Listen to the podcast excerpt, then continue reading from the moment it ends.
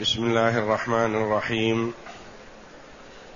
الحمد لله رب العالمين. والصلاة والسلام على نبينا محمد وعلى آله وصحبه أجمعين. وبعد. أعوذ بالله من الشيطان الرجيم.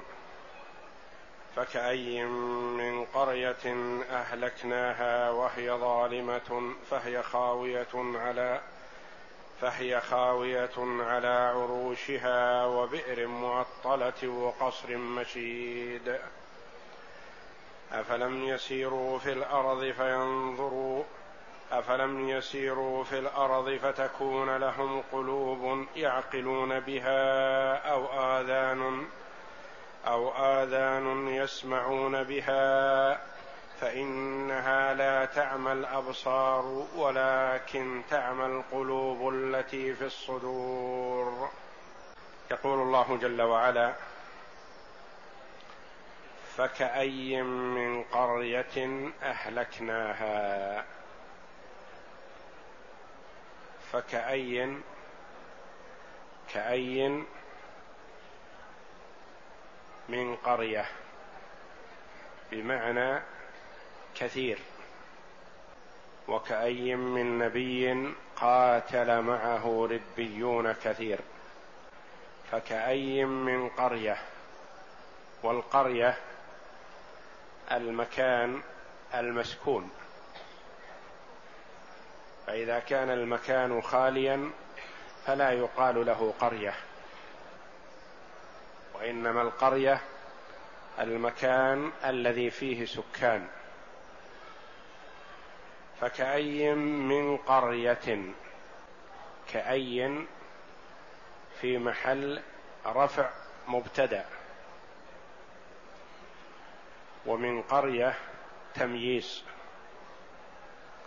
لأنها ميزت الكثير هذا أهو قرية قرى أم رجال أم رسل وكأي من نبي كثير من الأنبياء من قرية تمييز وجملة أهلكناها خبر. كثير من القرى أهلكناها وهي ظالمة. الواو واو الحال. وهي مبتدأ وظالمة خبر والجملة في محل نصب حال. أي والحال أنها ظالمة. أهلكها الله جل وعلا لكونها ظالمة. وكأي من قرية أهلكناها وهي ظالمة فهي خاوية. معطوف على الخبر. أهلكناها فهي خاوية. خاوية على عروشها.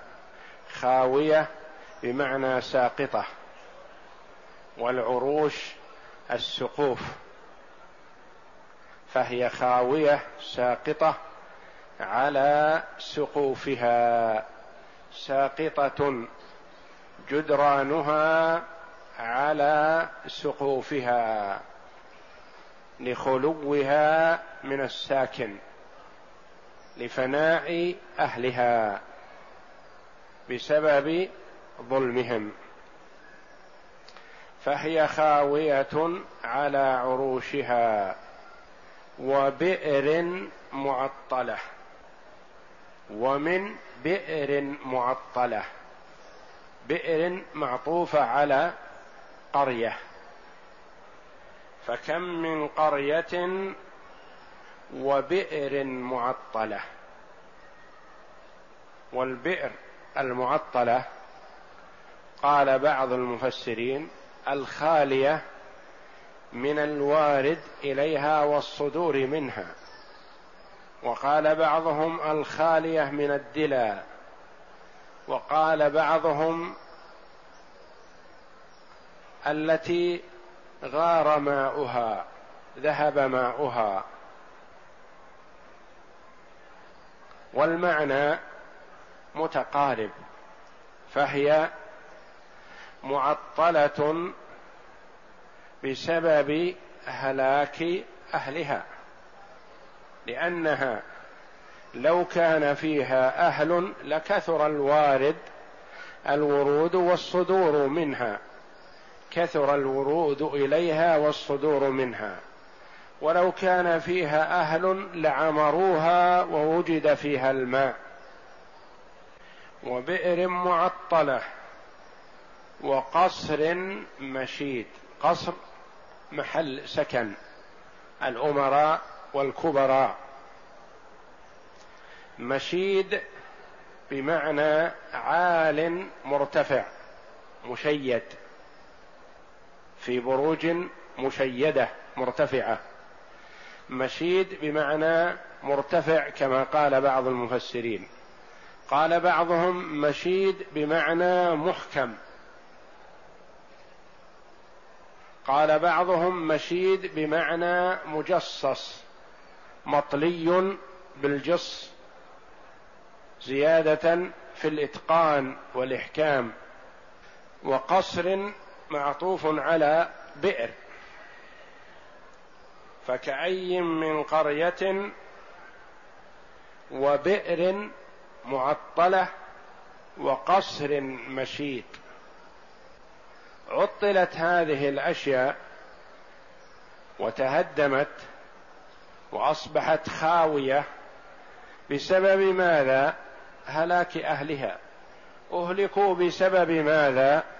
بسبب عصيانهم لأمر الله جل وعلا ومخالفتهم للرسل صلوات الله وسلامه عليهم أجمعين. فالله جل وعلا بعدما بين أن تكذيب قريش لمحمد صلى الله عليه وسلم ليس هذا التكذيب خاص به بل قد كذب قبله من الأمم السابقة قوم نوح. وكذب عاد وكذب الثمود وكذب قوم إبراهيم وقوم لوط وكذب أصحاب مدين وكذب موسى وبين جل وعلا ما الذي حصل على هؤلاء المكذبين فأمليت للكافرين ثم أخذتهم فكيف كان نكير وبين جل وعلا أنه كثير من القرى التي كان فيها سكان وآبار كان يكثر ورودها والصدور منها وقصور عامرة بأهلها أصبحت بسبب المعصية ومخالفة أمر الله جل وعلا خراب. وطاعة الله جل وعلا تعمر الأوطان. ومعصيته تدمرها وتفسدها وتذهب أهلها وتستأصلهم بالعقاب. فالله جل وعلا في هذه الآيات يعظ عباده ويبين لهم مصير ومآل الظالمين. وإن عتوا في الأرض وبنوا وتمكنوا وأعطوا ما أعطوا من قوة ومن بأس وسلطة فالله جل وعلا يملي للظالم فإذا أخذه لم يفلته. والله جل وعلا يمهل ولا يهمل. ففي هذه الآيات عظة وموعظة للعباد وتذكير لهم بمآل من عصى أمر الله وما الذي حصل على الأمم السابقة بسبب المعصية. ثم قال جل وعلا أفلم يسيروا في الأرض؟ كفار قريش معروف أنهم أهل رحلات وأهل أسفار. وامتن الله عليهم جل وعلا بأن يسر لهم رحلة الصيف إلى الشام. ورحلة الشتاء إلى اليمن.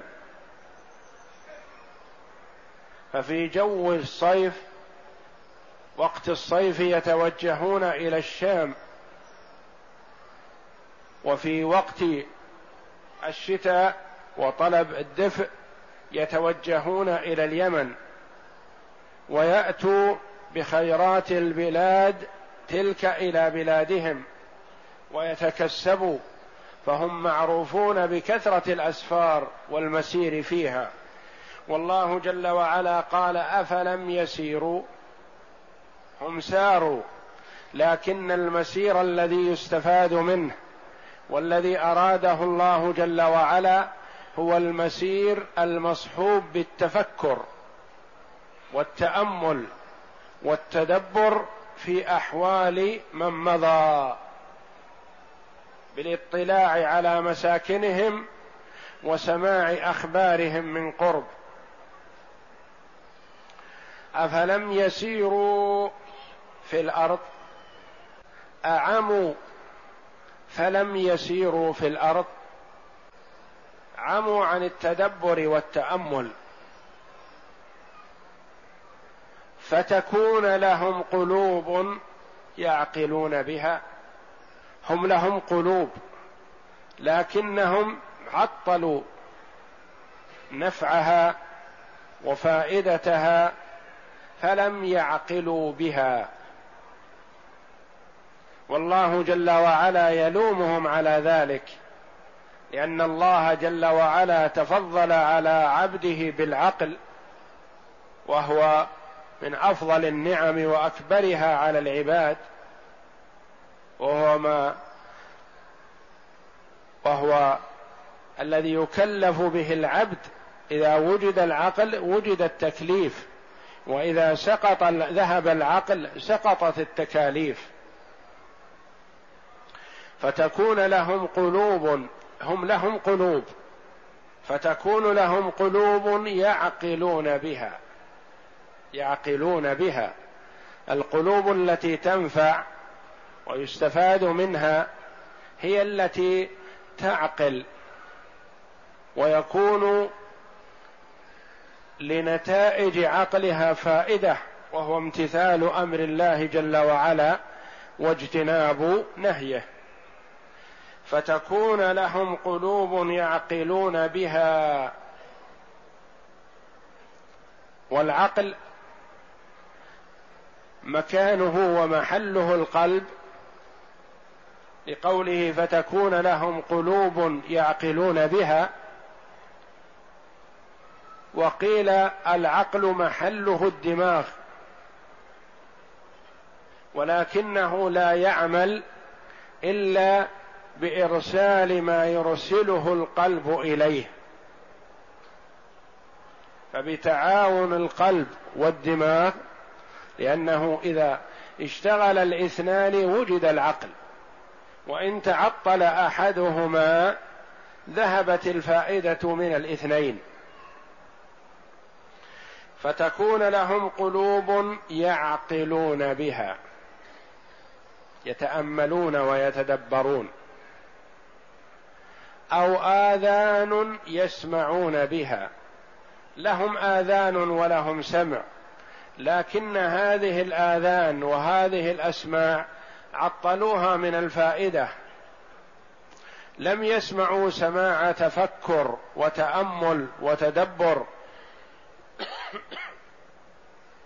وتعقل لما يسمعون بل يسمعون سماعا لا يستفيدون منه. أو آذان يسمعون بها. ثم بين جل وعلا أن حاسة السمع لا يستفيد منها المرء إذا لم يتفكر ويتأمل ما يسمع. ومن أين يسمع؟ يسمع من الرسل صلوات الله وسلامه عليهم ويسمع أخبار الأمم السابقة فيحدث له هذا السمع تذكر وتفكر ورجوع عما هو عليه من الأعمال المشابهة لأعمالهم. وآذان يسمعون بها. فإنها فإنها قراءة ابن مسعود فإنه قراءتان. لا تعمى الأبصار. فإن عمى الابصار ليس بضار في الدين. لأن حاسة البصر نعمة واستمتاع يستمتع بها المرء. لكن فقد البصر لا يضره في دينه. لا يضره في دينه كما هو الحال والمشاهد. كثير ممن فقدوا البصر يقودون الأمة إلى النجاة وإلى ما فيه الخير وهم عمي البصر. فعمى البصر لا يضر المرء في دينه وإنما الذي يضر المرء في دينه عمى البصيرة.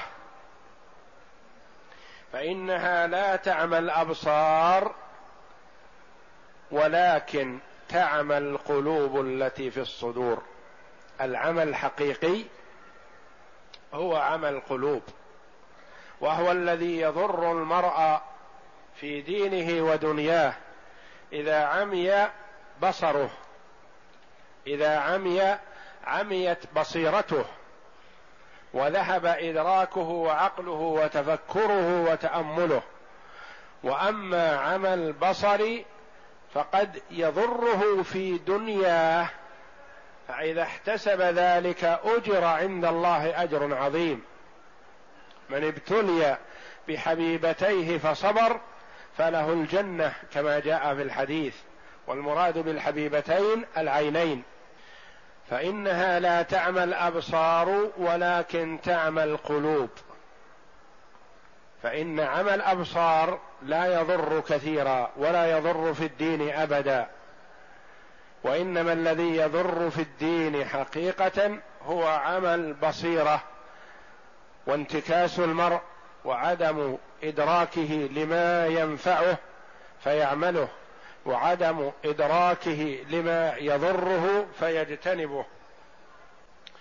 وقوله جل وعلا وإن ولكن تعمى القلوب التي في الصدور التي في الصدور جاءت من باب التأكيد لأن الله جل وعلا أورد ذلك في كثير من الآيات كما في قوله جل وعلا فتلك عشرة كاملة جاءت كلمة كاملة للتأكيد. وفي قوله جل وعلا ويقولون بأفواههم. ومن المعلوم أن القول لا يكون إلا بالألسنة التي بالأفواه. وقال جل وعلا يطير بجناحيه والطيران لا يكون إلا بالجناحين. ففي فقوله جل وعلا التي في الصدور على غرار هذه الآيات جاءت للتأكيد. والله جل وعلا كثيرا ما يسوق الآيات لعباده ليعتبروا ويتأملوا ويتفكروا.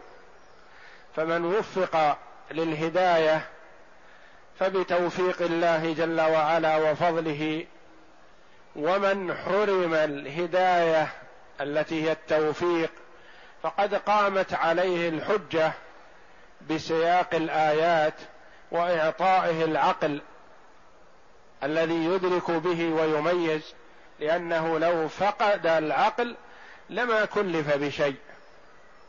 فالعقول وإرسال الرسل وإنزال الكتب حجة من الله جل وعلا لعباده. حجة من الله جل وعلا على عباده. فمن وفق للاستفادة من هذه الأشياء سعد في الدنيا والآخرة. ومن حرم الاستفادة فلا يلومن إلا نفسه وذلك بسبب إعراضه عما يسمع من الآيات وما يلقى عليه من المواعظ التي كما قال الله جل وعلا لو أنزلت على جبل لو أنزلنا هذا القرآن على جبل لرأيته خاشعا متصدعا من خشية الله. والله أعلم. وصلى الله وسلم وبارك على عبد ورسول نبينا محمد وعلى آله وصحبه أجمعين.